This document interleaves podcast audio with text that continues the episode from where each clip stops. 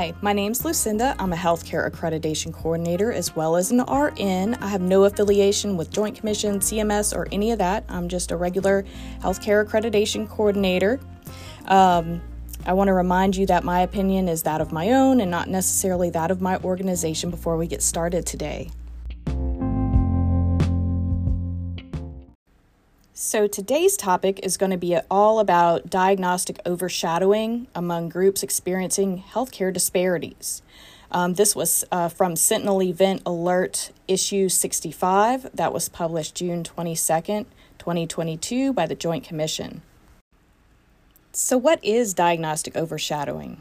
Well, it's when a patient presents uh, with an existing diagnosis or disability Clinicians might attribute any symptoms to the existing condition. Um, it's like a type of cognitive bias that can cause unnecessary suffering, unsafe care, and adverse events related to missed or delayed diagnoses. Unfortunately, the problem occurs more often among groups already experiencing these healthcare disparities, which is a really big topic this year. So, the Joint Commission gives this really great story example, rather. It's not a great story, it's unfortunate, about a 42 year old woman with a diagnosis of mental illness who visited a gastroenterologist. And unfortunately, that was actually her second experience when I looked deeper into this story. Um, her first experiences with diagnostic overshadowing was in 2015, and I'll read it from her, her own words. I began having episodes of crushing chest pain.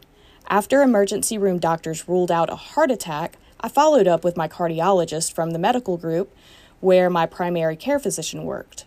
I had only been in the exam room for five minutes before he told me that my chest pain was due to anxiety. I walked out of his office in tears. I knew this pain was not anxiety. I had experienced anxiety, anxiety and panic attacks before, and this pain was much worse. I vowed to get a second opinion, so I found a cardiologist who oversaw a woman's medical center associated with a major hospital in New York City.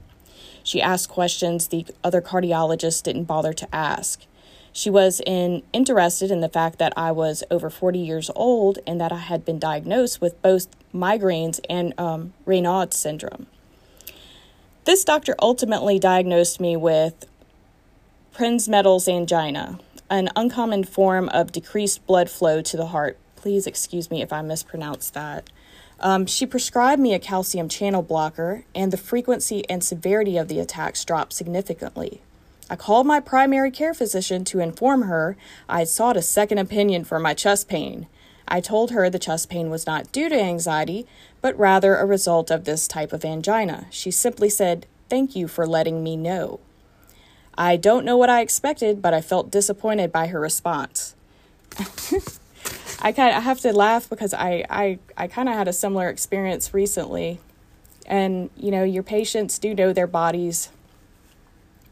Her second experience was the one that um, the Joint Commission published in this Sentinel Event Alert. Um, in 2017, I began frequently being nauseated and experiencing stomach pain. A gastroenterologist told me I had functional abdominal pain syndrome, or FAPS, and I simply had to learn to live with it. When I went home and Googled this disorder, I don't know, Google can be a weapon too. I mean, it's not always a good thing because, you know, you have to use critical thinking skills. Anyway, I came across a paper on the syndrome which described the condition um, as a like a mental disorder or emotional state which was leading to the pain I was experiencing. I was simultaneous I was furious uh, about it and resigned to being dismissed by medical professionals. So she didn't go back to the doctor. I lived with the pain and nausea for months and I began unintentionally losing weight, which then triggered my anorexia. I hadn't restricted my food intake since 2012. She had a history of this. And I started to enjoy the feeling of seeing the numbers on the scale drop when I weighed myself. Um, yes. Eventually, I sought a female gastroenterologist at the Women's Medical Center where I had success with the cardiologist. She took me very seriously and put me through a series of tests, including an endoscopy. And everything was negative. I continued to lose weight and dropped almost 20 pounds in a few months. Finally, um, the GI administered a breath test and it was determined that I had a small intestinal bacterial overgrowth, like a simple H. pylori, probably. I sent a message to the doctor who had originally dismissed my symptoms as psychosomatic, and he wrote back, Thanks for letting me know. I swallowed my anger, convinced that this ordeal could have been avoided if he had taken me seriously when I first saw him. It took me over a year to gain the weight back, and even longer to confront the emotional toll of having my eating disorder triggered. So I know the Joint Commission didn't publish all of that story, so I like to read it from the patient's own words. So you get more of a, you know, a more of a clear picture. And this next part, in her own words, I found very important. I don't feel like it was mentioned well enough um, in, in the Joint Commission Sentinel uh, event alert. So she says, I still have hope for the future. I still take medications for my mental illness diagnosis. It's like two antidepressants and a second generation antipsychotic that works as an adjunct to my antidepressants. However, I sometimes find myself tempted to leave them off my list of medications I provide to practitioners. I worry about how disclosing my medication regimen may influence the way the doctor views me. I almost never reveal I have BPD because bipolar disorder because of the stigma associated with that diagnosis. While the experience is frustrating, there is hope. Eventually, I found compassionate doctors who saw me as a whole person and patient, doctors who could treat me effectively. I currently see a headache specialist for severe and chronic migraines, um, she is caring and smart, and she's a broad, uh, broad certified in neurology and psychiatry. After seeing her for about five years, I felt comfortable enough to reveal that in addition to anorexia and depression, I had also been diagnosed with bipolar disorder. Many other um, articles and research that I read focused on specifically on ED patients, uh, emergency room or emergency department patients. Uh, if they present with a known psychiatric history, diagnostic overshadowing is a serious patient safety and medical legal concern. Um, and unfortunately, there are more and more cases of this. So, like for an example, in one case, a patient was experiencing a stroke, but complaints of weakness were deemed to be conversion disorder, during which the patient um, experiences physical and sensory problems such as blindness or seizure like spells with no underlying neurologic pathology. Um, that kind of reminds me of that movie Brain on Fire. If you haven't watched it, it's on Netflix now, um, and it is a perfect example of diagnostic overshadowing, like to the extreme, and it's a true story. For another patient, new mood swings and personality changes were attributed to a previous diagnosis of mood disorder, when the real cause was a brain tumor. Now, while these are like big things, right? These are big things. It's not always this big. These are just like the extreme examples. But patients with these life threatening medical conditions may report mood swings, personality changes, irritability or aggression, depressed mood, anxiety, or trouble concentrating.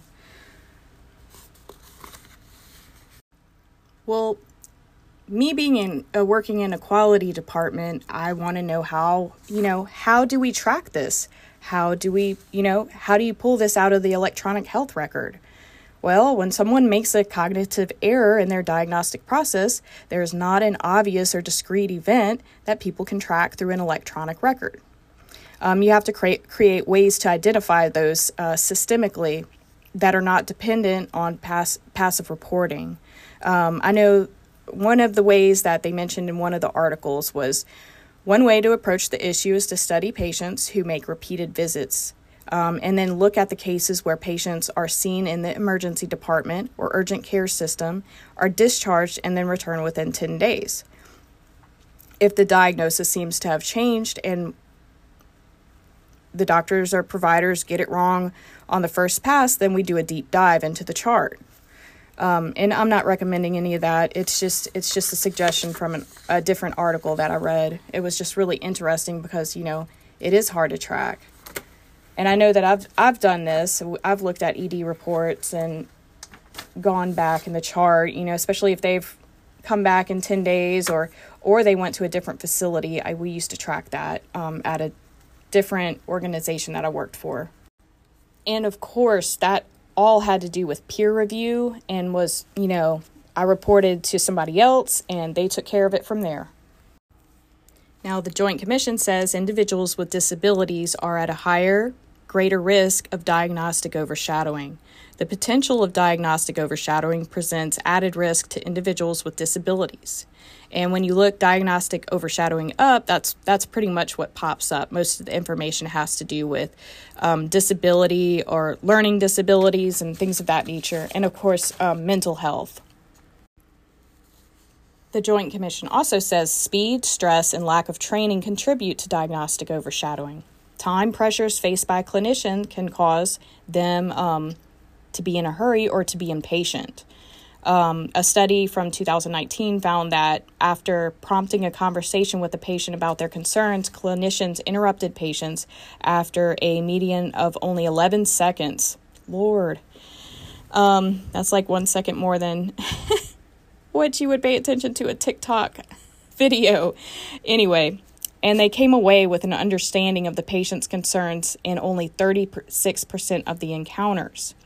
As a result of time pressures and other factors, patients are often unable to present a complete or accurate narrative of their symptoms, medical histories, and current medications. And I know I feel like as a patient, sometimes this happens to me. I mean, they just don't have time to hear the whole story of what is going on, you know, the whole backstory. And some of it may or may not be relevant, even. It's just something that you're like, you need to tell them, you want to tell them the whole story so they get the full picture of what's going on. This happens especially if you're really frustrated and you're seeing multiple specialists for the same problem.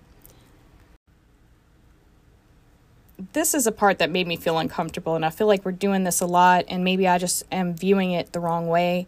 But um, in in this uh, Sentinel event published by the Joint Commission, they said alerting fellow providers to a patient's disability status in the electronic health record also can help address diagnostic overshadowing. For example, UC Health in Colorado began collecting patients' disability status during new patient registration implementation by a centralized uh, call center serving 53 primary care clinics. The call center agents inquired about mobility, hearing, cognition, communication, manual de- uh, dexterity, vision, and general disabilities. Um, the collected information has was integrated into the demographic sections of the EHR. In six weeks, the agents uh, registered 3,673 new patients and increased disability documentation in the uh, EHR from less than 10% to 54%.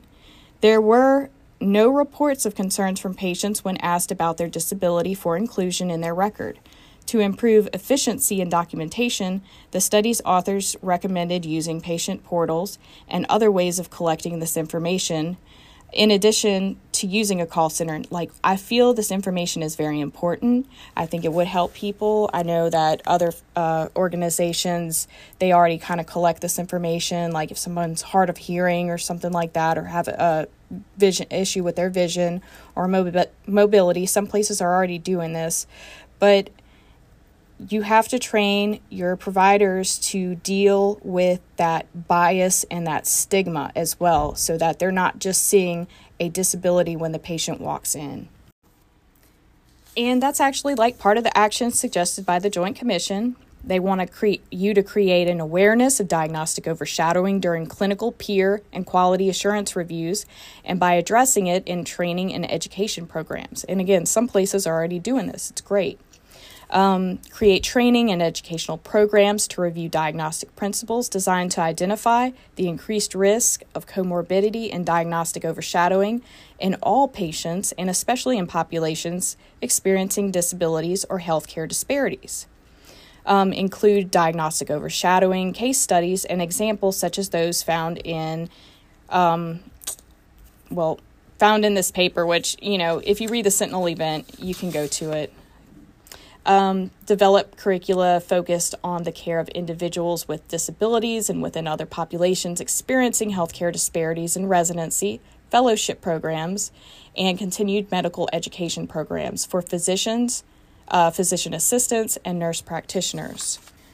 Uh, of course, regularly review diagnostic principles, particularly those relating to diagnostic accuracy, safety, and quality evaluate whether diagnostic overshadowing or any form of bias could have contributed to an adverse outcome when reviewing adverse events. Uh, use listening and interviewing techniques designed to gain better patient engagement and shared decision making. Make them part of their care. Allow the patient to find and express their voice. Pay close attention to nonverbal communication.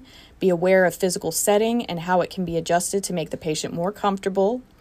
Um, as long as state and federal privacy laws permit, engage with those individuals um, the patient knows and trusts best to help communicate effectively with the patient, especially if they have a disability. Use an intersectional framework when assessing patients in groups prone to diagnostic overshadowing to overcome cognitive biases and look beyond previous diagnoses. Um, also, review your organization's ADA compliance using the added perspective of diagnostic overshadowing to ensure that it meets the needs of the patient with physical disabilities. Modify policies, practices, and procedures to allow for all patients to obtain convenient access to appointments and ensure that the patient receives adequate time with the clinician.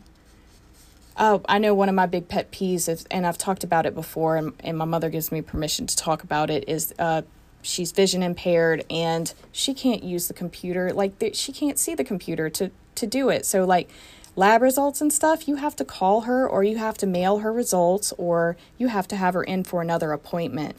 Or if there's multiple things that need to be done, diagnostic tests that need to be done, we really try to make that all in one day for her so that I have to take off work to drive her and do her transportation. And, you know, I have to make it more convenient for me because I work full time. So these are like, I know this is like the perfect world, right? I, know this is easier said than done. And I know on a personal level, I have had just a complete journey when my insurance changed for my my newer position that I that I got. It, it's been really frustrating because I have all new providers.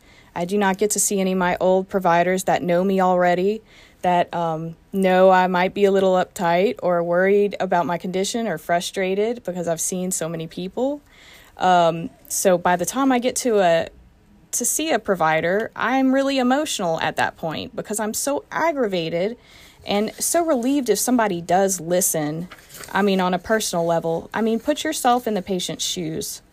Um, I guess you just don't understand it until it happens to you, and then you're, you know, you want to stand on your soapbox and preach to the world. But, you know, it's just really frustrating for patients. And I know a lot of the clinicians, even me that I see, um, they stare at the computer and they do not they do not examine me in any way. They do not touch me. They do not listen to my heart or anything. Like I go in there, I pay I pay my copay, I see the provider and I'm out in 10 minutes. They do not have time to talk to me about my issues and maybe it's an ongoing issue that's been going on for the past year or two. So it's extremely frustrating.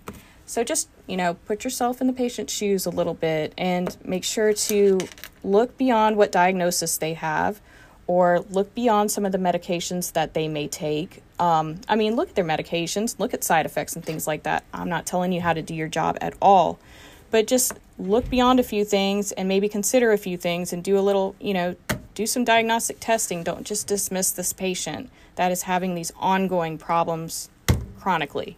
All right, that's all I have for you. Hope I didn't make anybody upset by this one. Um, this is a big issue with the Joint Commission, and um, I mean, healthcare inequities and all of this has been a big deal. So it needed to be covered, and most of this information is online on the Joint Commission website, and you are welcome to pull it up. Um, most of it is quoted from the Sentinel event, and then I did a little extra research and went into some of the patient stories. So, and again, that movie, if you wanted to watch that, was Brain on Fire, and it is on Netflix right now.